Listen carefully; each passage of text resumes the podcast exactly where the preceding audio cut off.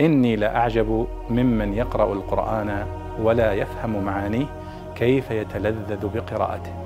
كيف يتلذذ بقراءته. هذا سؤال عن معنى قوله تعالى يضاهئون قول الذين كفروا من قبل في سورة التوبة. في قوله تعالى وقالت اليهود عزير ابن الله وقالت النصارى المسيح ابن الله.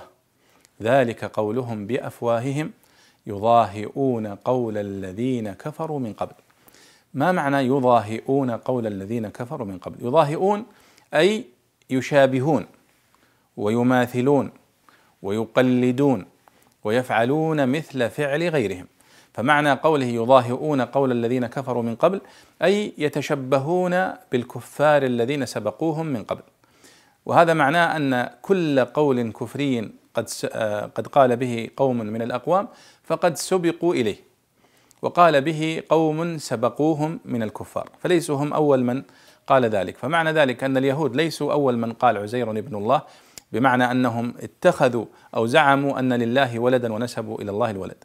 وقالت النصارى المسيح ابن الله أيضا فنسبوا إلى الله الولد. فكذلك من سبقوهم قد قالوا بمثل هذا القول. فاذا يضاهئون هي بمعنى يتشبهون يماثلون آه، ويفعلون ويقلدون مثل فعل من سبقهم. وهي تأتي بالهمز وتأتي بغير الهمز. فتقرأ يضاهئون قول الذين كفروا بالهمز وتأتي يضاهون قول الذين كفروا بدون همز. وهي لغتان صحيحتان فصيحتان عن العرب. والله أعلم.